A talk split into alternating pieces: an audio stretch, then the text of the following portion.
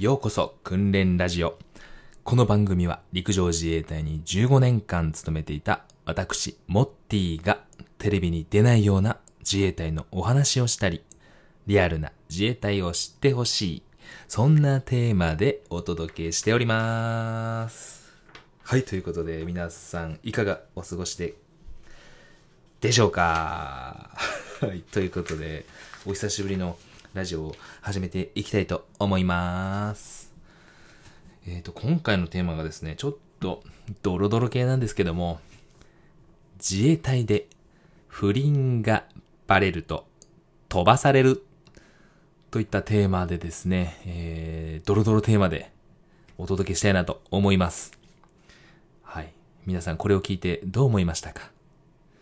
ね。まあなぜね、こんなテーマにしたのかと。こんなドロドロなテーマにしたんだというところで、えーそこからお話ししていきますとですね、えー私がですね、在職中にですね、私の知ってる人のですね、3組、3人ですね、3名の方がおりまして、その3名の不倫がバレまして、えーあまあ、3名というのはそれそれぞれにですね、全然違う人たちなんですけども、えーそれぞれ不倫がバレて、それぞれ飛ばされております。まあ、転勤をさせられたというところですね。はい。違う場所に転勤をさせられたという状況でございました。で、その3名というのがですね、え1人目が、えーえっと、私整備をしていたんですよね。あの、自衛隊車両の整備をしておりまして、その担当をしていた部隊の女性でございます。と、えーまた別の部隊、まあ、うちの部隊だったんですけども、同じ部隊、多駐屯地ではございますけども、同じ部隊の女性の方が1名ですね。はい。そして、えー私と自衛隊入隊同期の、えー他部隊の男性なんですけども、これ大変優秀なですね、男だったんですけども、その1名、はい。合計3名の方が、えー不倫をしまして、バレて、えそれぞれ飛ばされております。はい。ということで、ちょっと盛り上がってきましたけども、えなぜ不倫をしてしまうのかと。ね。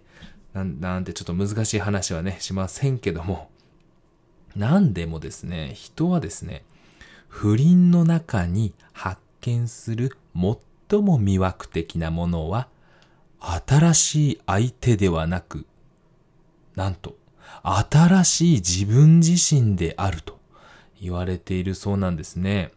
まあ、要は新しい自分を発見するというところですかね。はい。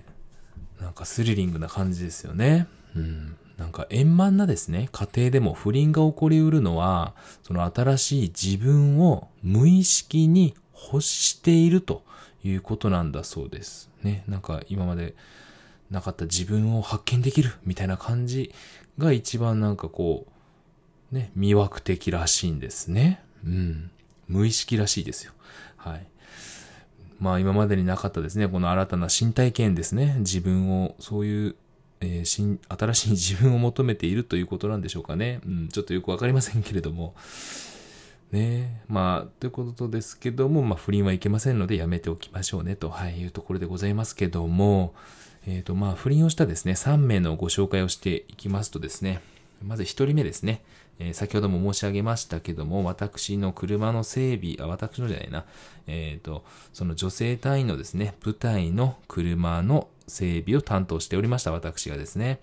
で、その女性がですね、県外の同じ職種、まあ、特化の人だったんですけども、えー特化職種の県外のところにですね、飛ばされていきました。これはちなみにダブル不倫でございました。お互いですね、既婚者同士の、えー不倫ということで、えーはい、いわゆるダブル不倫でございました。で、二人目なんですけれども、えーこれはですね、多駐屯地ですね。あの、他の、えー駐屯地、私がいた他の、私がいた駐屯地と別のですね、他部隊、多駐屯地、えー他の駐屯地で、でもですね、同じ部隊なんですよ。ちょっとややこしいんですけどもね。はい。まあ、他部隊、あ、他部隊では多駐屯地だけど、同じ部隊だった女性隊員。ね、この人は、えー同じですね、その職場にいた、えー男性幹部ですね、と、えー不倫をしてしまいまして、その男性側だけですね、えっ、と、本部の方にですね、飛ばされまして、これもまた別の駐屯地に飛ばされたんですけども、えっ、と、まさかのですね、その不倫をしたですね、女性隊員の方はですね、その場所に残ると。まあ、ちょっとお子さんもいたんでですね、うん、ちょっとすぐには、飛ばせられないということで残りました。はい。で、3人目ですね。えー、3人目、えー、私と、えー、同じ入隊同期ですね。はい。入隊同期の男で、同じ職場の女の子。えっ、と、職種はですね、ちょっと輸送課の方になってですね、しまうんですけども、同じその輸送課の職場の女の子。えっ、と、その子が確か独身で5、6か、5、6個下の女の子だったと思います。と、え不倫をしてしまいまして、え方面外と、えー、いうですね、あの、まあ、私、九州だったんですけど、まあ、九州外の方にですね、えー、はるばる遠くの方に飛ばされてしまいましたというところですね、私が知ってるだけでもですね、3人いました。えっ、ー、と、もっといます、実際のところ。私が知らない人、知ってる人で3人なんで、他にも結構いましたんで、えー、あの、割と多いのかなというイメージでございます。はい。不倫がバレるとですね、じゃあ自衛隊という組織ではどんな影響があるのかというところなんですけども、これは3つございましてですね、まあ順に追って説明していきますけども、1つ目、承認に影響するというところですね。承認に影響する、影響する。承認というのは、あの、あれですね、まあいわゆる昇進ということですね。はい。まあ階級が上がらなくなるよという話ですね。はい。